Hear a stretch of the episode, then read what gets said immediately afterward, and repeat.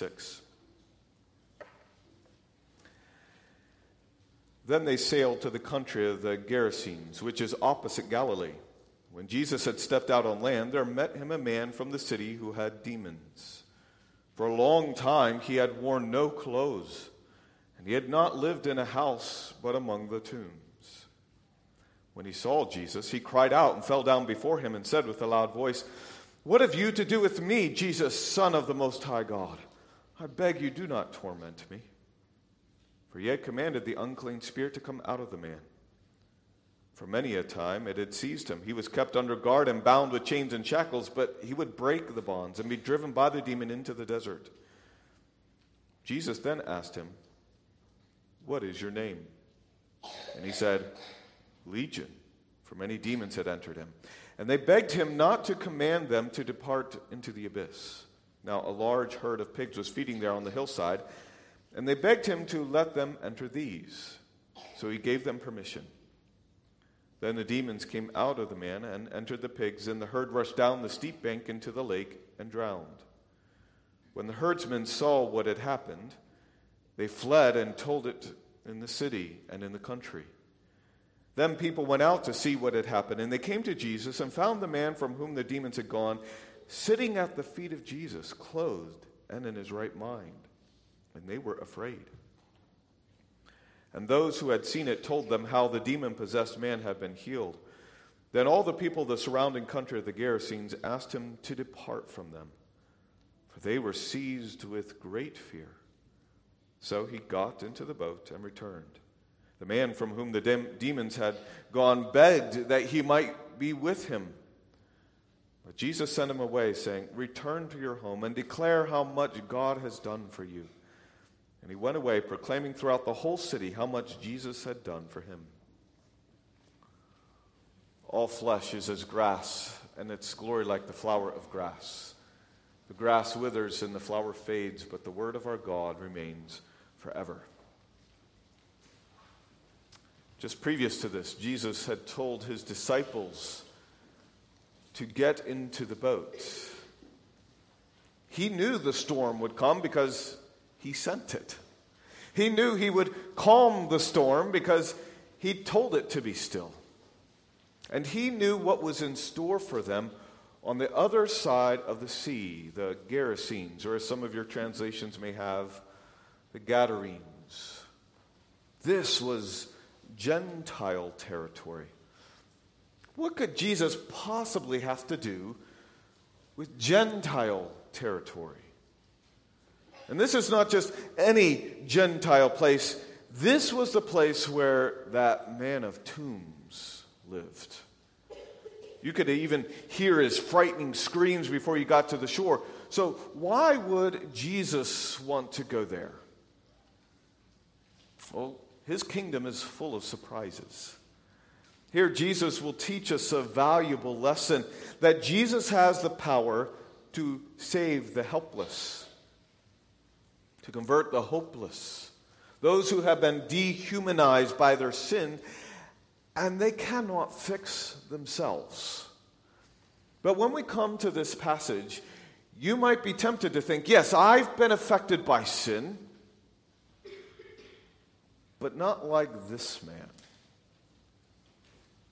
Perhaps the way sin has affected you is not this dramatic. But what I want us to see this morning is that we are much closer to this man of tombs than we might think. You see, Legion, in some way, is a picture of all of us. We are much like this man of tombs. Though we have been bruised and broken by sin and its effects, Jesus stands ready to save us. And Jesus, in his power, is ready to heal and transform and restore us. And so this morning, I want you to run to Jesus and then tell your friends. Run to Jesus and then tell your friends. You can find this outline in your bulletin if you wish to follow along. Run to Jesus and then tell your friends because our sin is deeper. Our Savior delivers and our self is different. Run to Jesus and then tell your friends. First of all, because our sin is deeper. We see in verses 26 to 29 that Jesus has a power that pursues.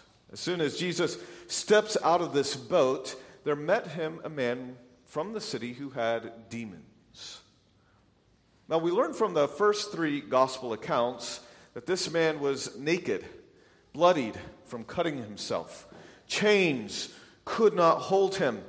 And perhaps the disciples thought this man would finish the job that the storm had started, as the text actually never mentions that the disciples got out of the boat.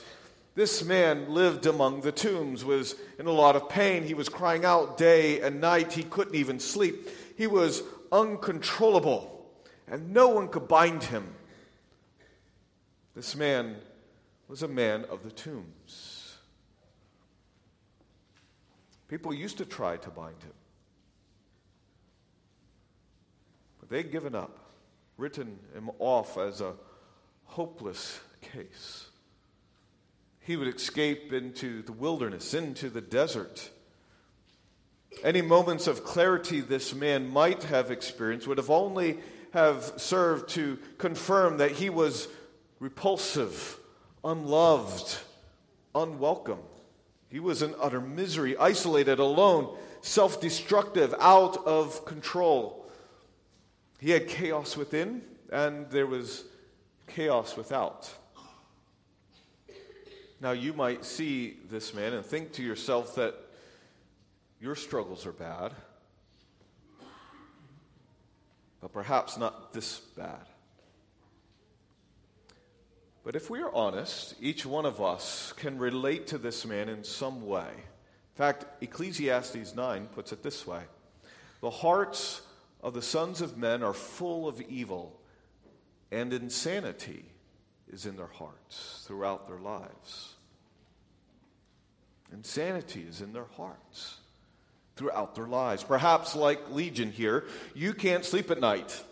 You feel tormented by your circumstances and trials, your sin and your guilt. And you may even at times cry yourself to sleep. Some people are filled with such self hatred that they too inflict pain upon themselves. They have a eating disorder. They are filled with an inner chaos. They have a, a, fear inside, worry, anger, that sometimes seems like those things are controlling you more than anything else. And it seems like you just, you, you can't shut it off.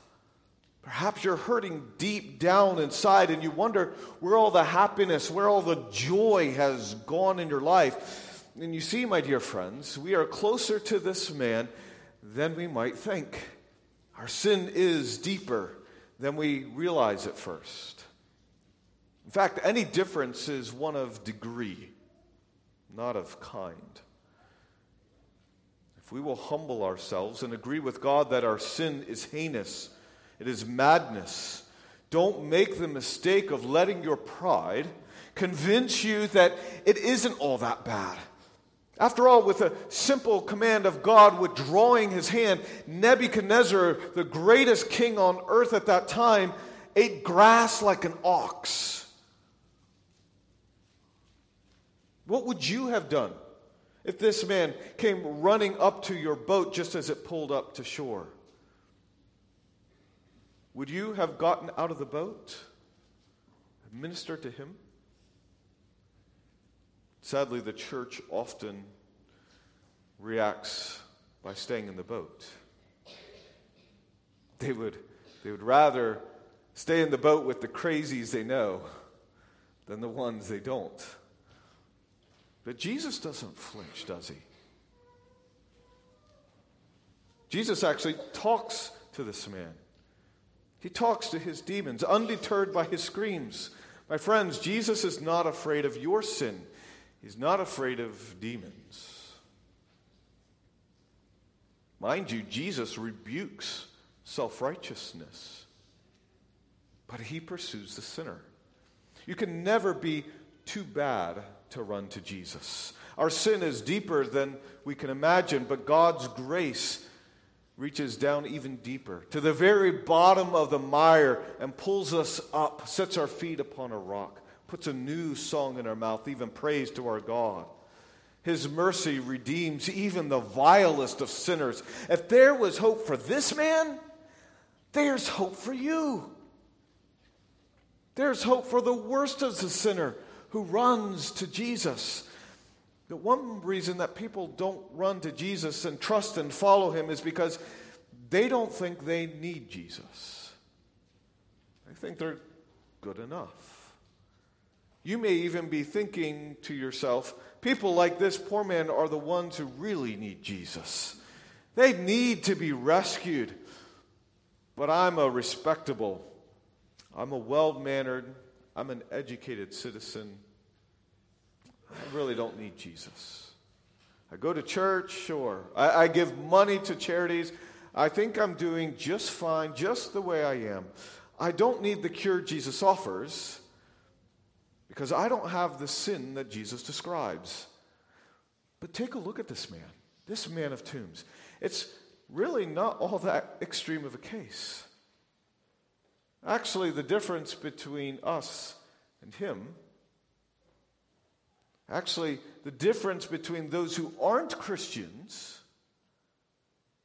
and this man, as I said before, is one of degree and not of kind.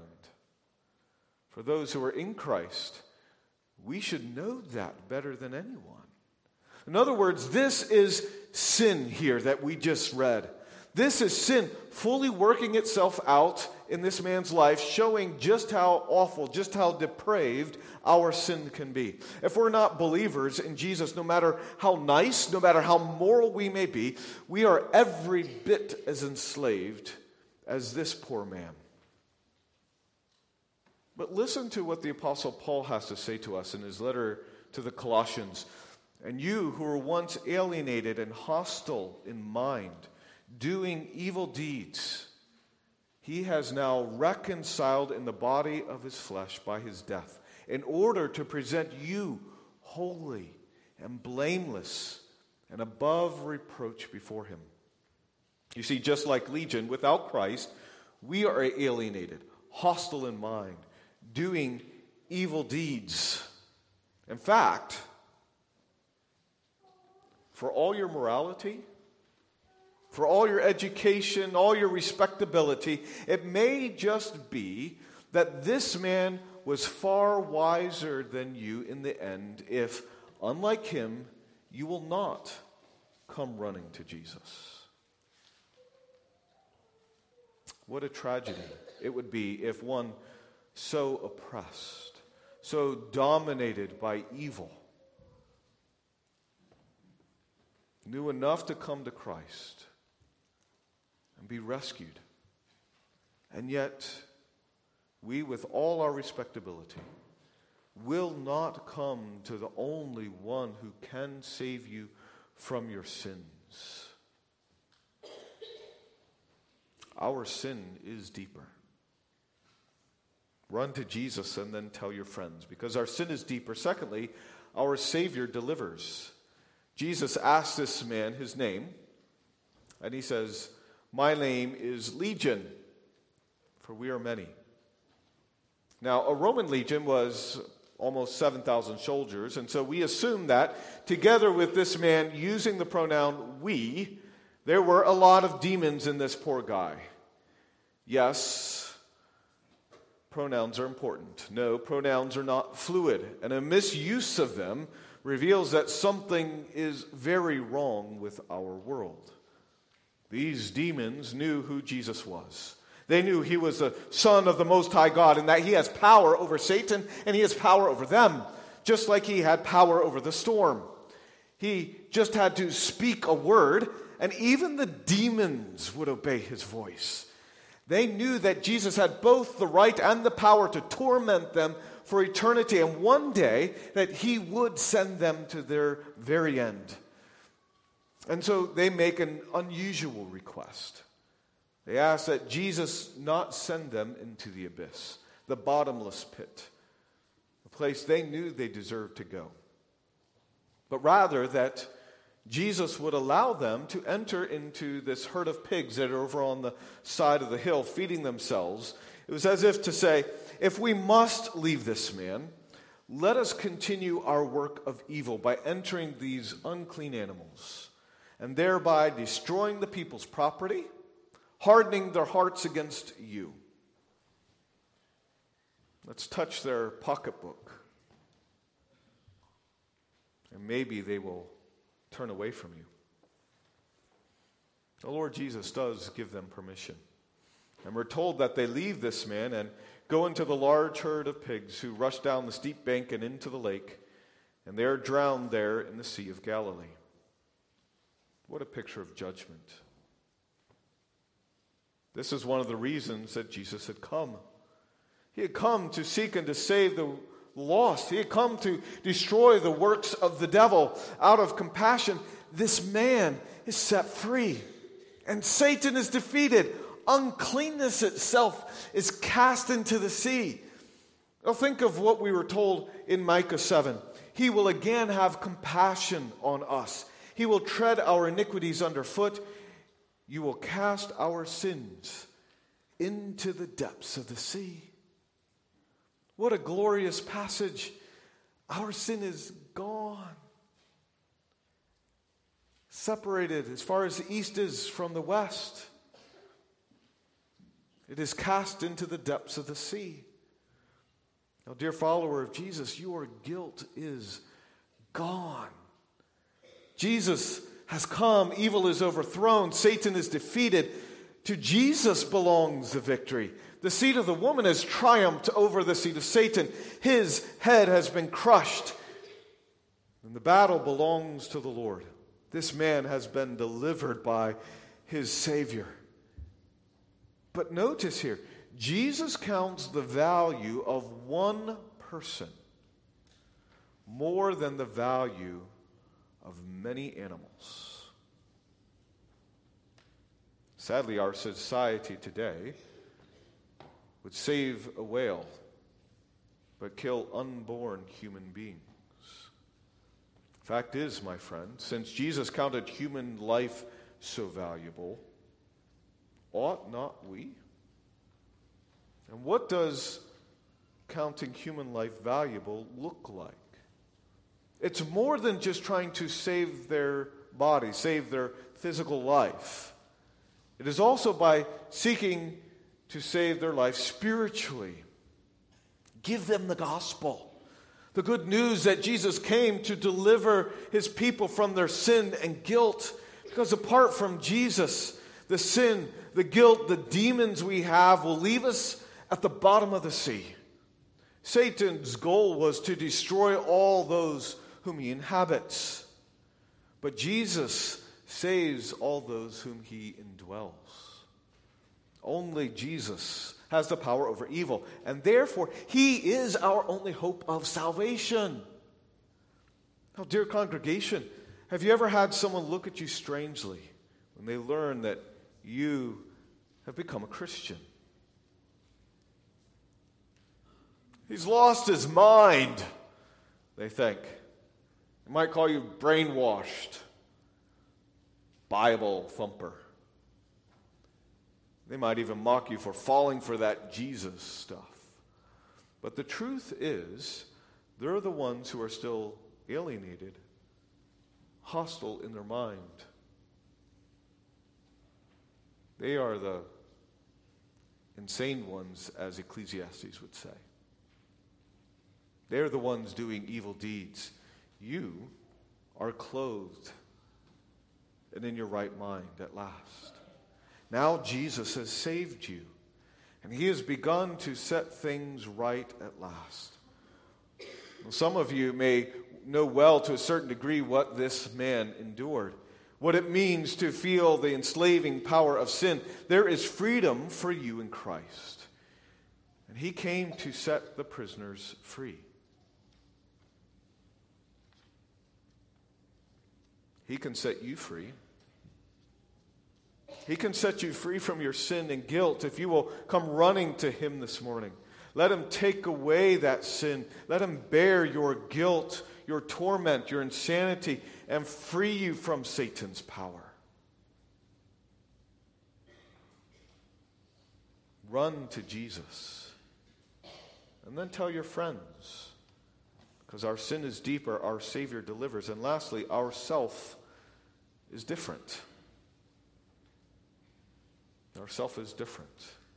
Notice with me two different responses to this man's salvation. The first is the response of the crowd. Now, you might expect that the community would have celebrated this man's deliverance. He had been wreaking havoc on this place. But on the contrary, they're quite upset. Out of fear, they begged Jesus to leave. You might think that they would be happy. After all, here was this man, they can finally go and bury their dead. Here's this man who had been tearing their chains asunder, terrifying their children. But now, he's sitting there in his right mind. But the sight of this once demon possessed man clothed in his right mind only furthers the anger and fear that everyone seems to have of Jesus' extraordinary power turning the religious expectation on its head, radically overturning their lives, radically overturning everything they think they know. You see, they didn't really care about this maniac.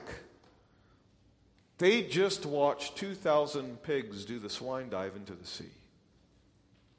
Their pocketbooks suffered because now they had no little piggies to take to the market. This guy just was not worth their time. This man was not worth their pocketbook. They didn't care. He wasn't worth their time. He wasn't worth their money. He wasn't worth their attention. But you see, in a way, the world is often like these Gentiles. Oh, yes, they want to see us changed. They want us to see us free from our dirty habits and awful addictions. But when Jesus does set us free, so that we are truly free, we run to Jesus and we worship Him. And there we are, sitting at His feet, desiring to learn from Him, to follow Him. And when that happens, this world is not all too pleased. And we ought not to expect them to be. For they want a nice, pleasant person who is loving, kind, and faithful but they don't want Jesus. They don't want a Savior.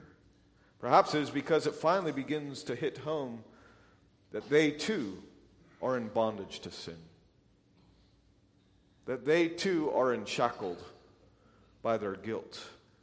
So don't be surprised, my dear friends, when you do run to Jesus, that this world begins to hate you. So these Gentiles are quite upset at Jesus for messing up their pocketbook. They didn't truly care about this man like Jesus did. But oh, my friends, don't you see? Jesus comes and he says it's going to cost a lot more than 2,000 pigs to save this man Legion.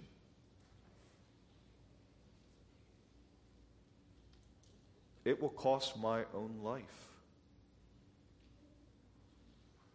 Like Legion, Jesus will one day be naked, shouting from the cross. Like Legion, Jesus will be cut and bleeding. Like Legion, Jesus will end up outside the city among the tombs. All this not for his own sins, but for the sins of legions like you and me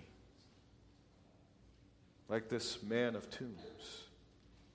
The only way to reverse the effects of sin and death, the only way to make us human again, sitting in front of Jesus, clothed in righteousness, clothed in our right mind, is for the Son of the Most High God to take my place. Jesus had to become my substitute. He lived the life that I should have lived. He died the death that I deserved to die so that I could be healed, restored, redeemed, and forgiven. So now, do you see the effects of your sin? It really is deeper than you thought, isn't it?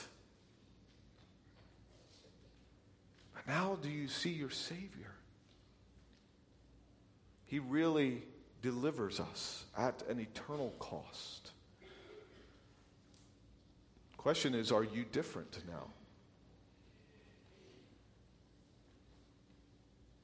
I said there were two responses. I would have liked to included a third if it had given it. The response of the disciples. Last we knew they were in the boat. Perhaps maybe that was until the pigs jumped into the sea. Maybe then they got out of the boat. Who knows? But the second response I want to point out is the response of this man. First, you see that as soon as Jesus got off the boat, the man ran to Jesus and fell down before him and began worshiping him. Then, once Jesus delivered him from his demons, we see that there he is, clothed instead of naked. He's in his right mind instead of suffering and anguish and crying out in pain. And while the crowds are begging Jesus to depart, this man begs to go with Jesus. He might be with him. This man wanted to follow Jesus. And truly, that ought to be the desire of every Christian. No matter what the cost, I will follow you.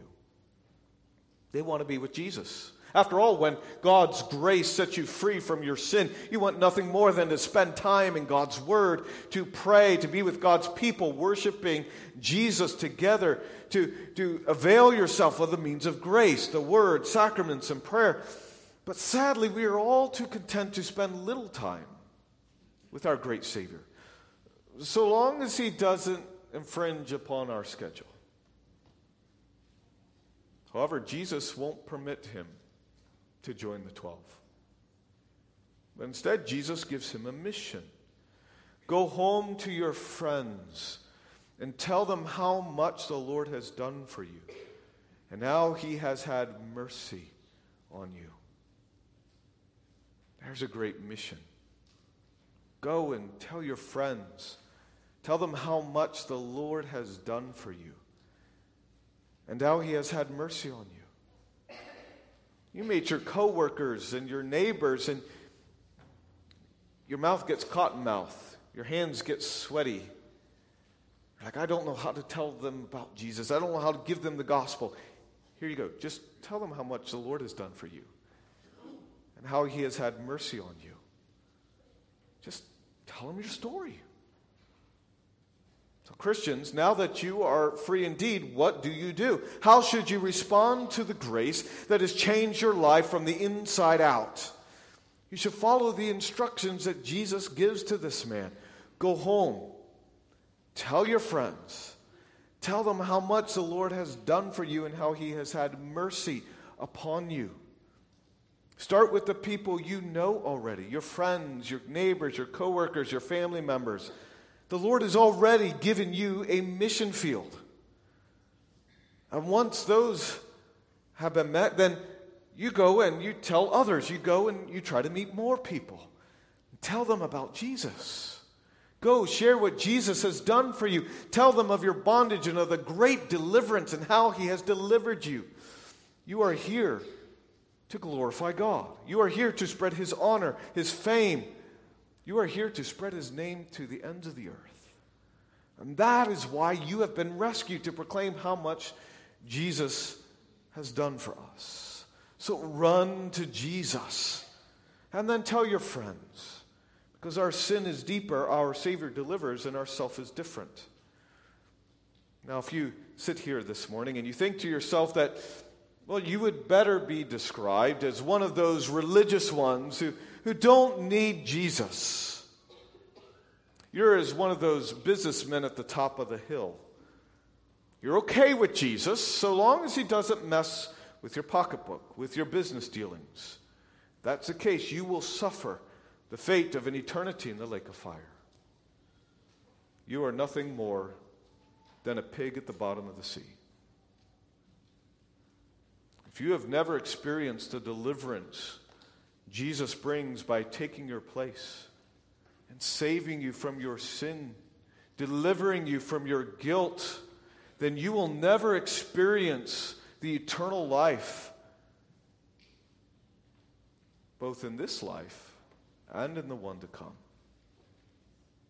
You see, like this man, this man of tombs, I was insane.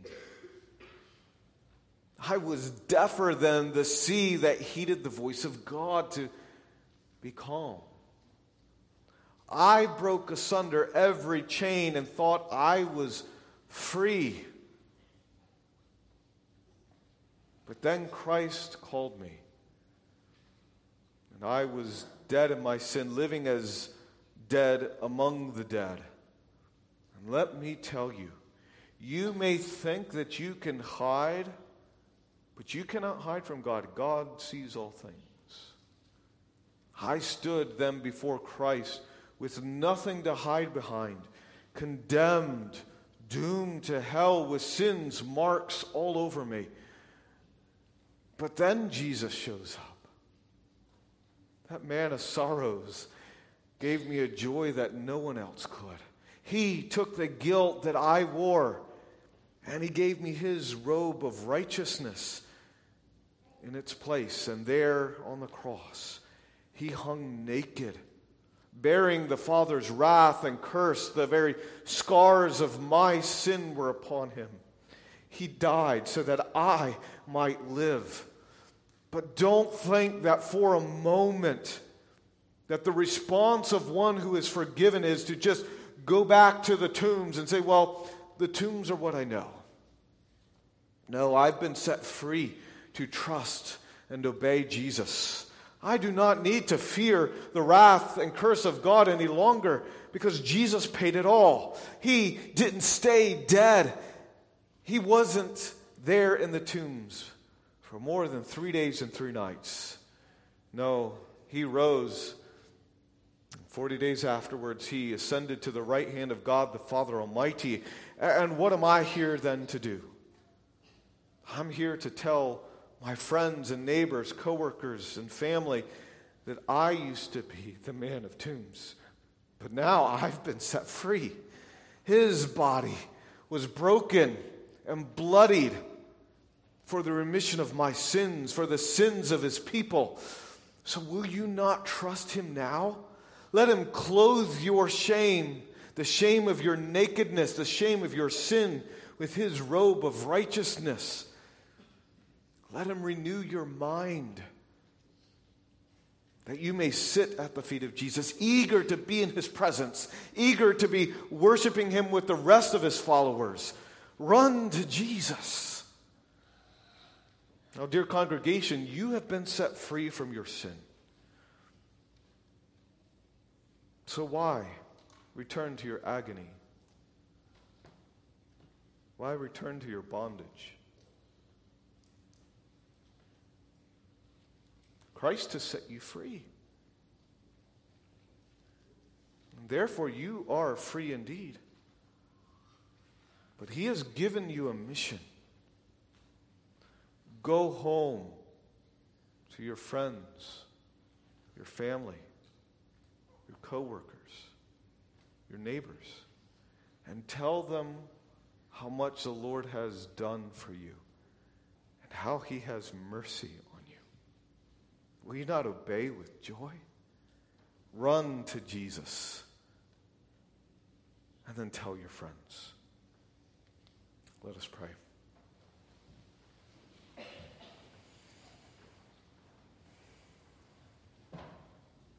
Our Heavenly Father, thank you for telling us about Legion. I pray that you would help us through your Spirit to understand how sin threatens to undo us and to cast us into hell, into the very lake of fire for eternity. Would you help us see, also at the very same time, that Jesus has come to restore us, to cover our shame with his righteousness? We don't know where that man got his clothes aside from Jesus, clothed him with his own. Father, I pray like this man, we would go out of this place and go home to our friends and families, our coworkers and neighbors, not with a message of, look at me, look how good I am, look at all that I've done and how hard I've worked, but that we would leave here with a message of how much the Lord has done for us, how he has had mercy on us. Father, we were once sin crazy, but you showed up on shore and found us and changed us. And for that, we are deeply thankful. For it's all in the name of Jesus that we pray. Amen.